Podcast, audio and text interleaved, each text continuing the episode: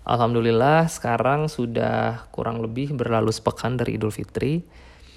Tapi walau begitu gak terlambat kali ya kalau kita masih membahas tentang satu kata yang barangkali pada saat sebelum dan ketika Idul Fitri ini ramai sekali gitu kita bicarakan, yaitu fitrah.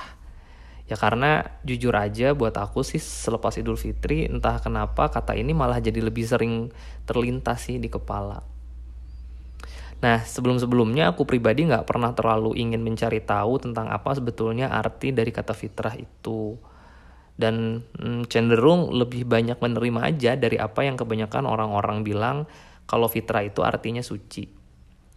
Yang mana ketika kita lahir ke bumi sebagai bayi dalam keadaan suci tanpa dosa, atau kalau dikaitkan dengan hari raya Idul Fitri berarti menjadi suci kembali setelah sekitar satu bulan penuh gitu kita menjalani ibadah sahur di bulan Ramadan.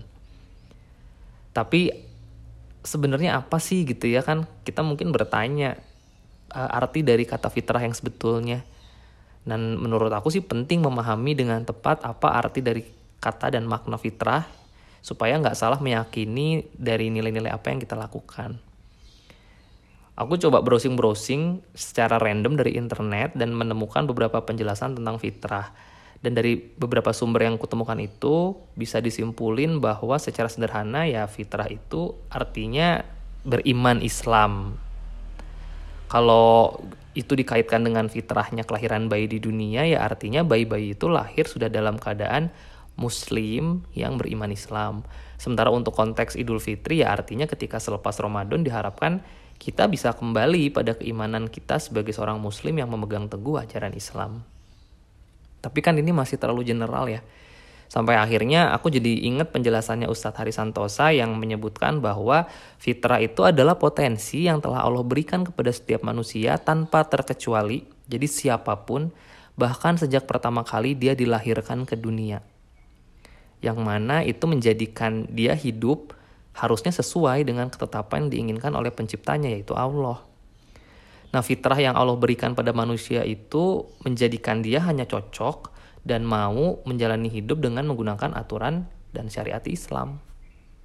Tanpa itu, maka yang terjadi adalah tentu saja kerusakan dan juga masalah-masalah. Dan akhirnya ini akan berujung pada kehancuran. Tapi ya bersama dengan fitrah tersebut kan Allah juga berikan manusia hawa nafsu. Kemudian lingkungan yang mungkin juga udah rusak fitrahnya. Dan juga tentu saja setan gitu ya yang terus menggoda sehingga manusia pun bisa aja makin dijauhkan dari fitrahnya tersebut. Nah, fitrah diri ini jika tidak dipelajari dan tidak ditumbuhkan dengan benar, maka akan menyebabkan ya lambat laun kita makin jauh dari kecocokan terhadap Islam. Ya kita lihat aja contohnya banyak ya mungkin uh, di luar sana yang merasa anti dengan Islam dan menolak keras syariat Islam. Ya walaupun sebetulnya jauh di lubuk hatinya pasti ada sih kerinduan untuk kembali kepada robnya. Semisal kayak orang-orang ateis gitu ya sekalipun. Sering kan e, mereka mengucap semoga aku berhasil. Nah kata semoga itu kan sebetulnya tanda yang mau disadari atau enggak mengandung ungkapan bahwa dirinya bergantung pada satu kekuasaan, satu kekuatan yang maha besar yang ada di luar dari kemampuan dirinya sendiri. Aku jadi ingat e, dengan analogi yang pernah seorang sahabat bilang, fitrah itu bisa coba dijelaskan melalui analogi. Ada ikan yang hanya bisa hidup di air tawar dan ada ikan yang hanya bisa hidup di air laut. Nah, masing-masing anggaplah telah diberi fitrahnya masing-masing.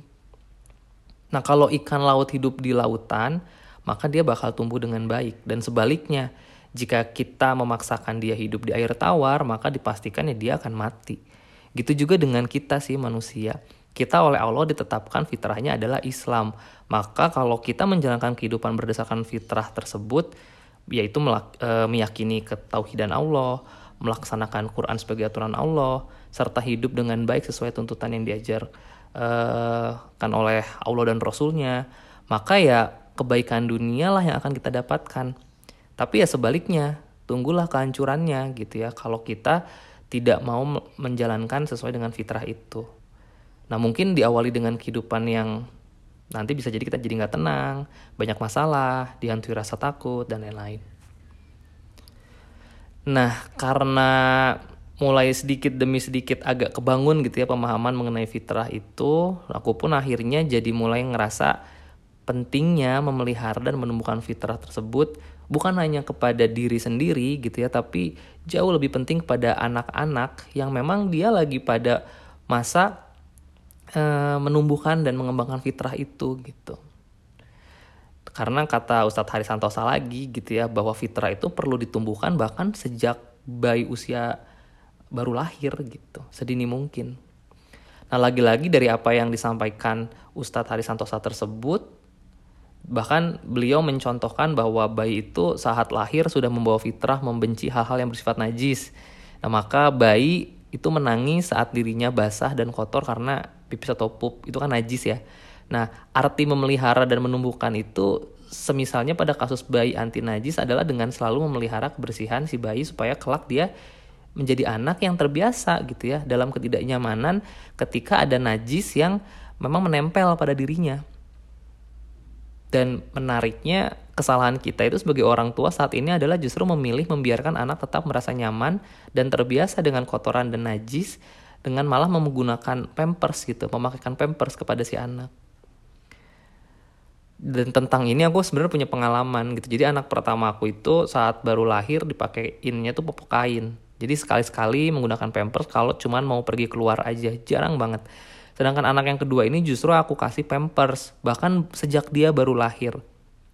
Dan sekarang baru kelihatan nih, bahwa anak pertama aku itu usianya dua tahun udah berhasil toilet training.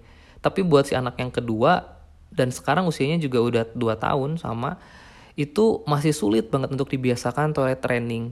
Dan aku percaya ini bukan karena kebetulan, karena ketidaksengajaan, melainkan ini adalah karena fungsi fitrahnya yang sejak bayi udah gak ditumbuhkan.